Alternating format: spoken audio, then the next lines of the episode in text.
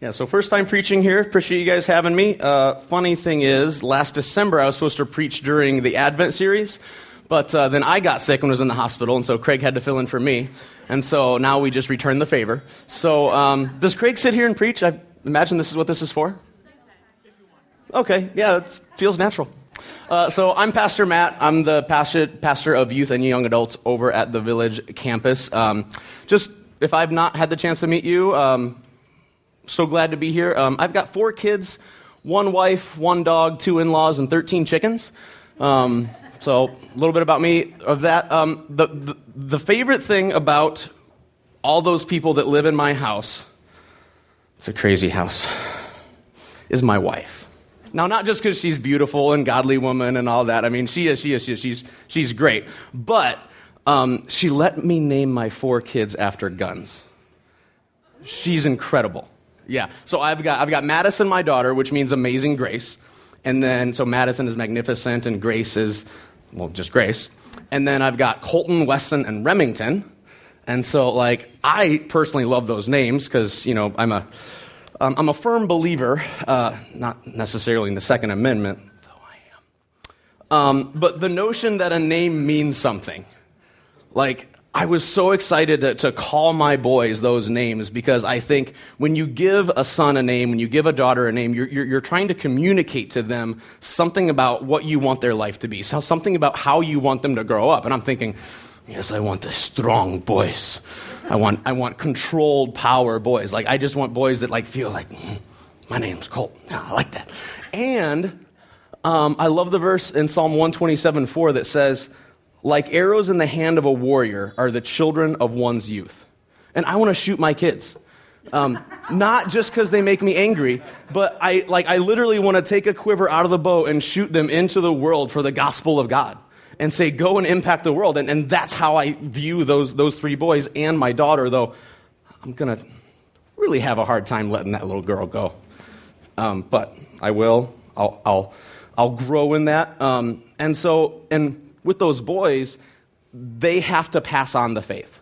Madison has to pass on the faith. And I, and I, and I want that to be part of their, of just their identity is we didn't have them just, well, can't necessarily say we planned it, um, but we didn't have them just for a kid's sake. We, we had them to pass on the faith and pass on legacy. And when we get into Isaac, Isaac is all about passing on the faith. He's all about a conduit of faith because who are, who are our fathers of faith? Abraham, Isaac, Jacob. Now, a lot of scripture is given to Abraham, a lot of scripture is given to Jacob, but just a little bitty part is given to Isaac. And it's not that he's not important, he's one of the most important because he is a conduit of faith. Like, like if you ever worked with PVC pipe, you have those little connectors you got Abraham's a PVC, Jacob's a PVC, and Isaac's right there in the connector. And so he's so important because without Abraham, Isaac, then you got Jacob. Who comes after Jacob? What's the most important guy that comes after Jacob? Who is Jacob's son? Sorry, I'm very interactive when I teach. I'm, I'm, I'm used to this. Joseph. Now, I like that you say that because Joseph's my man, but uh, Judah. Judah's in the line of Jesus. If Isaac doesn't pass on the faith, it stops right there. And so it's so important that we look at the life of Isaac and we try to glean those, those, um, those uh, messages about how, how to pass on the faith. And so our, our first point do we have that thing up there? There we go. Oh, I was looking for Isaac up there. All right. So the first part of Isaac's life ha- happens way before he was born because we have to understand his dad, okay? It's like looking at my kids, and when you know their names, you're like, wait, why are you named that? And, and, and then you meet me, and you're like, oh, I get it. Makes sense now. So, so we have to meet Abraham, and it's been a while since you've been in Abraham, at least, what, eight, ten weeks? Because we did the Explore God and all that. So let's just review the life of Abraham a little bit. In Genesis 12, 1 through 3, God comes in and he says, Now the Lord said to Abram, Go from your country and your kindred and your father's house to the land that I will show you. And I will make of you a great nation and bless you and make your name great, so you will be a blessing. I will bless those who bless you, and him who dishonors you I will curse, and in you all families of the earth shall be blessed. So, God promised Abraham a land, he promised him a nation, and he promised him a blessing, which would be the leader, Jesus Christ.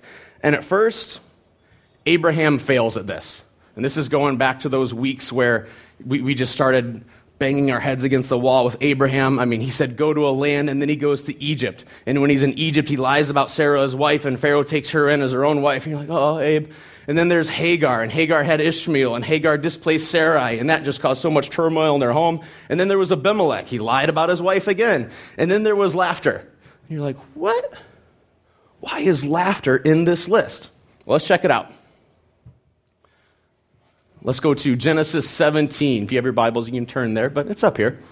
And God said to Abraham, As for Sarah, your wife, you shall not call her name Sarai, but Sarah shall be her name. I will bless her, and moreover, I will give you a son by her. I will bless her, and she shall become nations. Kings of peoples shall come from her. It's not the first time he's heard this, but it goes on. Then Abraham fell on his face and laughed, and said to himself, Shall a child be born to a man who is a hundred years old? Shall Sarah, who is ninety years old, bear a child? And this isn't laugh like, funny God, I want to see like how you do this. This is on his face, rolling on the ground, like laughing and mocking God.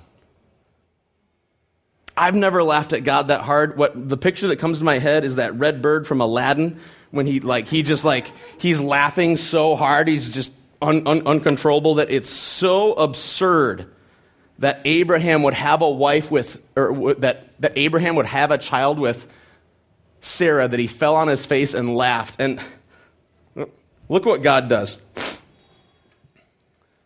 God does this. And Abraham said to God, Oh, that Ishmael might live, might live before you. He's like, God, there's no way you're going to give me a son. I've already kind of got one. Just, just let him live. And God said, No. But Sarah, your wife, shall bear a son, and you shall call his name Isaac. And at this point, I think Abraham was like, Seriously, Clark? I got to call him Isaac? Because Isaac means laughter. And every time you would say Isaac's name, or he would say Isaac's names, or Sarah would say Isaac's name. And by the way, Abraham wasn't the only one that laughed at this. There's another time that God promised that Sarah would have a son, and she's in her tent and she goes, she's laughing like, this is so crazy. And then the angel goes to Sarah and goes, Why'd you laugh? And this is one of my favorite parts of the Bible. And she was like, No, I didn't laugh. And all the Bible says is, But you did. It's like, gee, I expected more from that conversation, but it's so cool. He said, but you did. So every time they say it, Isaac means laughter.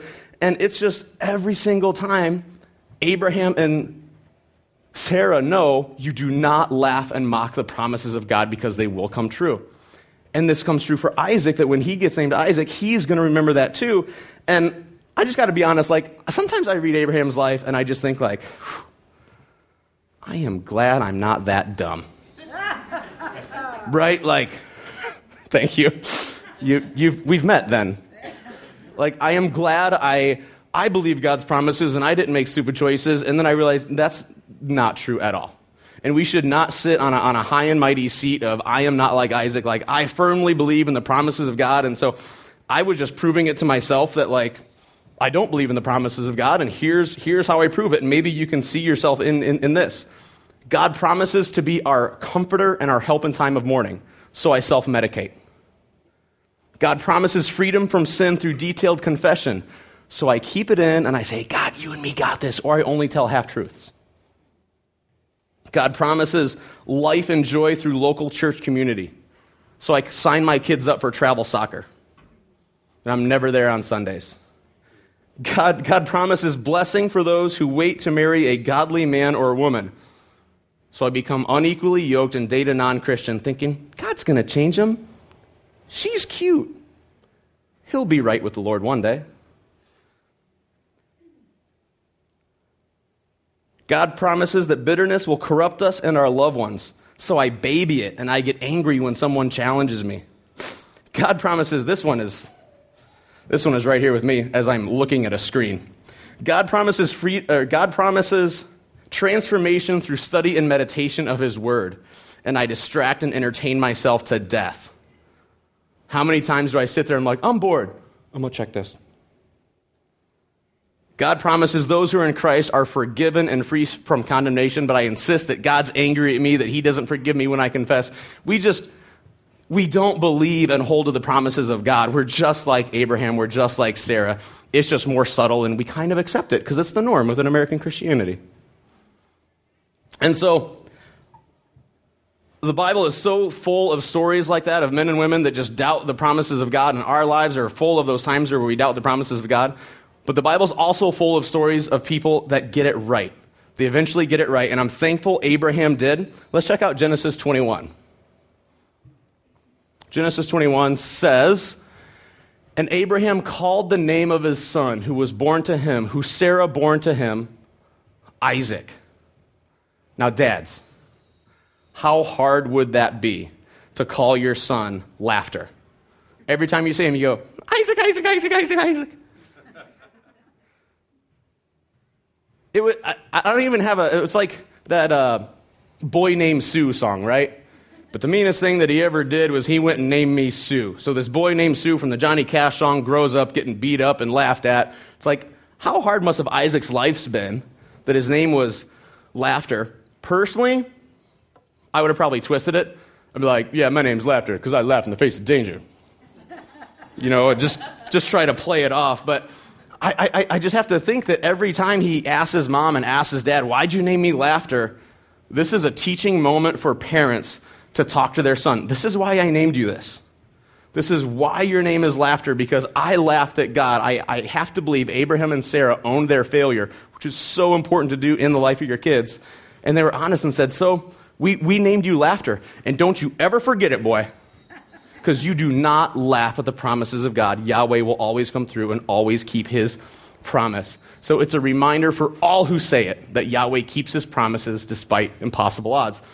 I'll contend that Abraham went a step further in finally obeying God. Check out the next verse here in Genesis 21. Then Abraham circumcised his son Isaac when he was eight days old. I love that it puts it here, as God commanded him. If you think back eight weeks or so into the last maybe 10 weeks, when um, God first commanded Abraham to circumcise all the males in his household, and it was very detailed. He had to do it, and he had to do it this way, and then the Bible was detailed that he, he did obey it, and it went this way, and it went this way, and it went this way. I was like, I didn't have a problem with that chapter. Personally, I was like, okay, weird. I can't see myself doing that, but, you know, there's doctors that do it, okay. And then I read this verse, and I'm like, circumcise my eight day old baby boy? I gotta be honest with you, I've had, I've been in the room when four kids were born. I didn't see a single one of them come out, because that's enough to ruin a man. And I especially was not in the room when my three boys were circumcised. I couldn't do that to my little boy. And Abraham says, Abraham finally gets it. He's finally seen God's promises come through, and he finally sees this pattern of, huh, when I have faith and obey, things go well. When I don't have faith and I try to do things my own way, things go really, really poorly. So, God, I'm finally going to listen to you. And this, I think, is, is, is the start of Abraham's being the dad that God needs him to be so that he could pass on the faith that, to Isaac, so Isaac can pass on the faith to his kids and generation and generation and generation. And we're here now, so we know there was no plug in the pipe. And Abraham did it. What, what, what, what strikes me is like as I see Abraham's life and then I look at mine, I'm like, Abraham did this without the Holy Spirit. He did this without the written word of God. He did this without pastors and church staff literally spending their entire lives, weeks, hours trying to figure out how to pour into him. Abraham did it with just, hey, Abraham, go. And then he figured it out as he went. How much more should we pass on our faith? How much more should we look to someone who needs a mentor, who needs a disciple? I'm not talking to just parents. I'm talking to everyone who is not a parent. I can only name a few here, but you know. Being a disciple maker, like being assigned and assisted with the Great Commission, doesn't start as soon as you're wife has a baby or as soon as you have a baby. It's, it's all the time. And how much more are we equipped to do it? I was very challenged when I thought, man, I'm judging Abraham, but here I have. I, I, I have a legacy behind me of mentors, of pastors. I have the entire written word of God that tells me exactly who God is and, and, and what he's like. And Abraham had to find out for himself who God is and, and, and what he's like. And it was very challenging to me that I have no excuse not to get busy in the work of God, and I don't think you do either. And I'm pretty sure that Isaac owned it. And I say that because I kind of read ahead, and in Genesis 26, God reaffirms his promise that he made to Abraham to Isaac. But also, I think Isaac kind of proves it with his life, and that's such a relief. But I do have to go, go back and kind of pause and say, now, two parents, you can teach, you can mentor, you can disciple, you can pray, you can cry and cry and cry for your children to come to faith in Christ, but they still have to make it their choice. It's your job to pass it on, but it's not your job to make them receive it and it's painful and it's hard. I know from talking to my wife that her brother is astray from, from Christ and he's not returned yet. And she remembers times of her parents on their knees every night when she would get home praying for her brother of wherever he was, whatever he was doing, just crying out to God, save him, save him, save him. And he's 40 now, still hasn't, but I think there's hope. Or I know there's hope because if there wasn't hope, what are we doing? But just please know and please be comforted that it's not up to you for that, and there's always time. And I think Isaac personally took on this faith. So let's go to Genesis. What are we, we going to be in there? Genesis 22, 1 through 12. And I know you guys looked at this through the eyes of, of Abraham when he was told to sacrifice his son, but today we're going to look at it through the, eye, through the eyes of Isaac. And we got to start by saying, okay, how old is Isaac here at this point? He's between 5 and 37. I know that's really helpful. But we know he's not quite 5, and he's definitely probably not 37, because um, he's not married yet and things like that. So I would picture him like a teenager, you know, 14 to 17, Dylan, Marcus, like right about there. So, so, so when you're picturing this story, all right, picture Dylan, okay? Dylan, is that cool with you? All right, Dylan, raise your hand in case no one, I mean, you are popular, but okay. Okay, so we, so we got to picture Dylan. All right? God's word says this After these things, God tested Abraham and said to him, Abraham. And he said, Here I am. I want to pause here because every time God's come to Abraham, he said something really cool, right? Abraham, you're going to have a boy. Just, Abraham, you're going to be a great nation. Absolutely, I will. Abraham, all the families of the earth are going to be blessed by you. Sure thing. Abraham, let's make a covenant. You go to sleep and I'll pass through the dead animals. Like almost every time God said Abraham, Abraham goes, Yes, sir. But this time he says, Take your son, your only son Isaac, whom you love, and go to the land of Moriah and offer him there as a burnt offering on one of the mountains of which I shall tell you. And you should be saying, Pause. If Isaac's dead, the promises stop. And if the promises stop and Isaac's dead, God is a liar. How can this be? And, and, and we have to think, okay, Abraham, will you believe God? Um, but while we're reading this, I don't want you to necessarily think of Abraham, will you believe God? Because we know he does. Let's think Isaac. Do you have faith in God at this moment? Let's continue reading. So Abraham rose early in the morning, saddled his donkey, and took two of his young men with him and his son Isaac. And he cut wood for the burnt offering and arose and went to the place of which God had told him. So I don't think Isaac's five because Isaac had to be old enough to make this journey, old enough to cut wood and to carry wood, um, and also kind of old, old enough to understand like the sacrificial law system. Um, and I had the day off on Friday, and I made the most of it by splitting some wood with my boy Remy. He's four. Um, so I, he has a little hatchet, and he just hits the wood, you know. And then I split it, and he's allowed to stack it. And I'm, I'm thinking the whole time, like, this would be so much faster if you weren't with me. Um, but I, I don't do it for speed. Like, I just do it because I want him to have callous hands and a servant's heart. Like, I'm doing it just because I want to be with him and I want to teach him. But I know he's not like four or five. he's kind of a teenager, which I can't wait to split wood with my kids. Like, this is going to be awesome. All right? And on the third day, Abraham lifted up his eyes and saw the place from afar. Let's go on. And they came to a place of God, which God had told him, and Abraham built an altar there and laid the wood in order and bound Isaac his son and laid him on the altar on top of the wood. So, did Isaac have faith? I think so. I know this because, Dylan, I can't imagine a world where you can't beat up your 100 year old dad. All right? Or, now, Mark, I'm sorry. If I picture you as a 100 year old man, like, I'm still afraid of you, okay? But you can outrun him. All right? You can practice Tai Flee, and then you're gone. I mean, I can't imagine a world where a 14 year old boy, a 10 year old boy, gets run down by his 100 year old dad. I think Isaac understood that, hey, my name's Laughter. My dad has told me all this stuff. I got that crazy brother Ishmael out there, and like, like all these things are in his head. Like, I know God's going to come through in some way, shape, or form. So he allowed his dad to bound him. And to this, I kind of thought, whoa, doesn't binding him like prove that he was trying to fight and struggle? And i'm thinking like no because i wouldn't want to flinch. And i'm like okay dad. Like i just he just shows uncanny obedience to his dad. And i i've i've got to believe that isaac knew somehow they would both return from there. And abraham knew that too because he reached up his hand and took the knife to slaughter his son. And the whole time abraham's going to do this. Why Hebrews 11 tells us why. He had faith even that God was able to raise him from the dead. Abraham was going to do it. God was testing him, and he raised his hand. And in, I think, the moment, the moment of the most relief in the Bible, Abraham hears a voice. And I, this is what I really wonder: Did Isaac hear the same voice?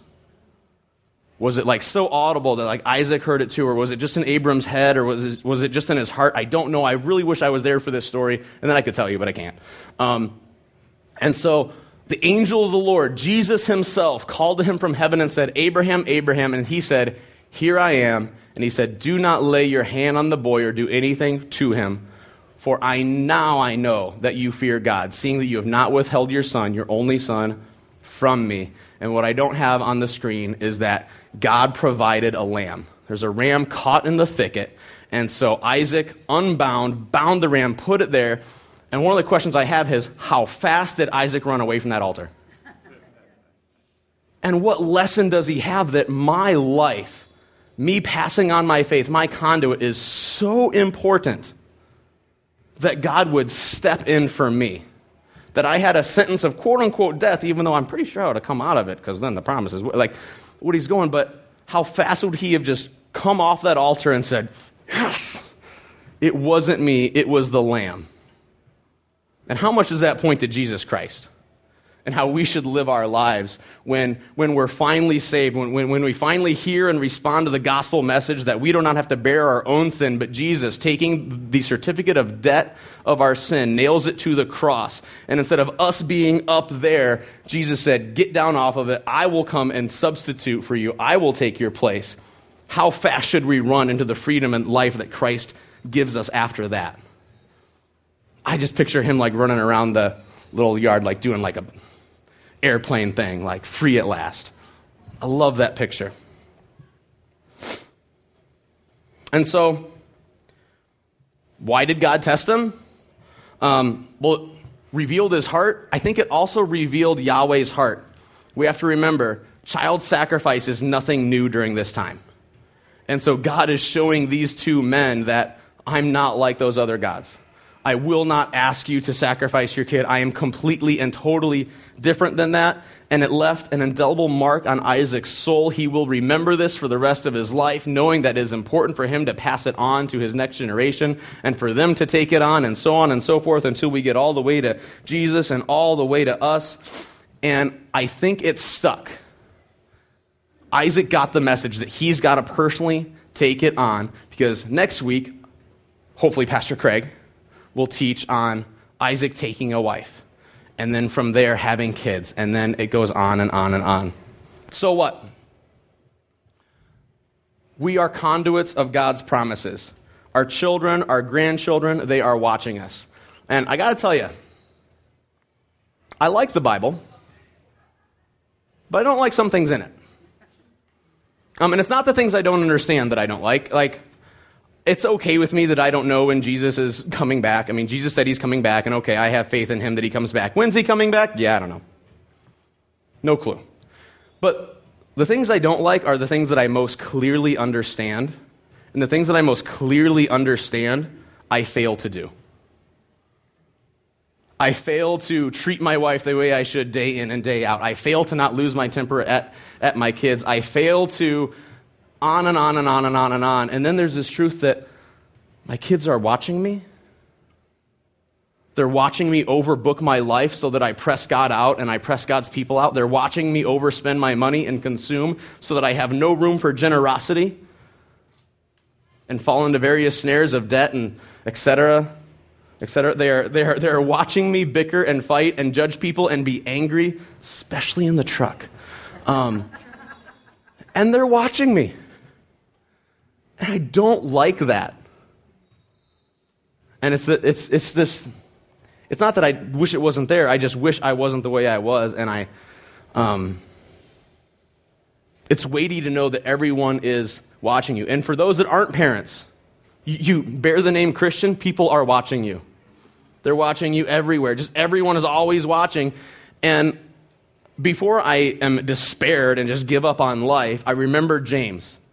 It says, But God gives a greater grace. He is opposed to the proud, but gives grace to the humble. And so, looking at my failure, looking at that, I see God, in humility, I want to pray to you and ask for help. God, I cannot be the one to make my kids believe. God, I cannot be the one to make my youth group believe. I cannot be the one to make my college age ministry people believe. All I can do is be faithful to pass on truth and day in and day out try to follow you and trust you with those choices. Because our next so what is the people we pass them on to, they have to own it.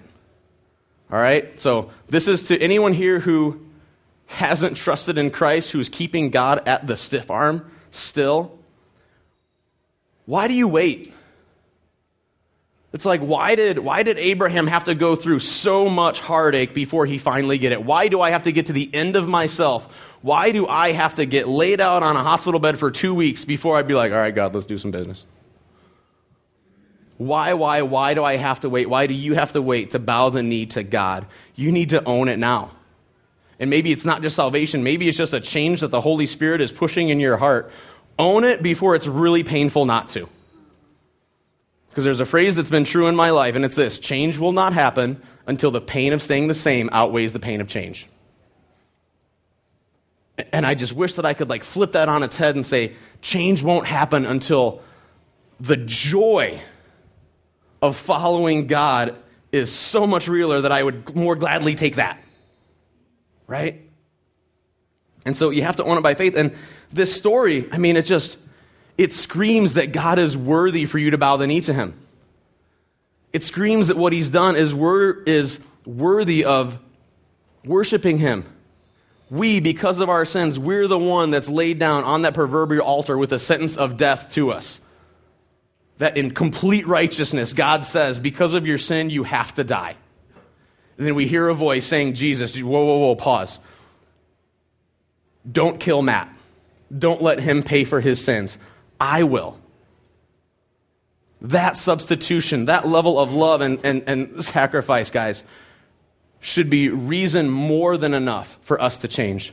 Reason more than enough for us to finally believe God and own these promises and own this faith ourselves so that we can pass it on to whomever the Lord puts in our path kid, friend, teacher, student, whomever it is. It is that important.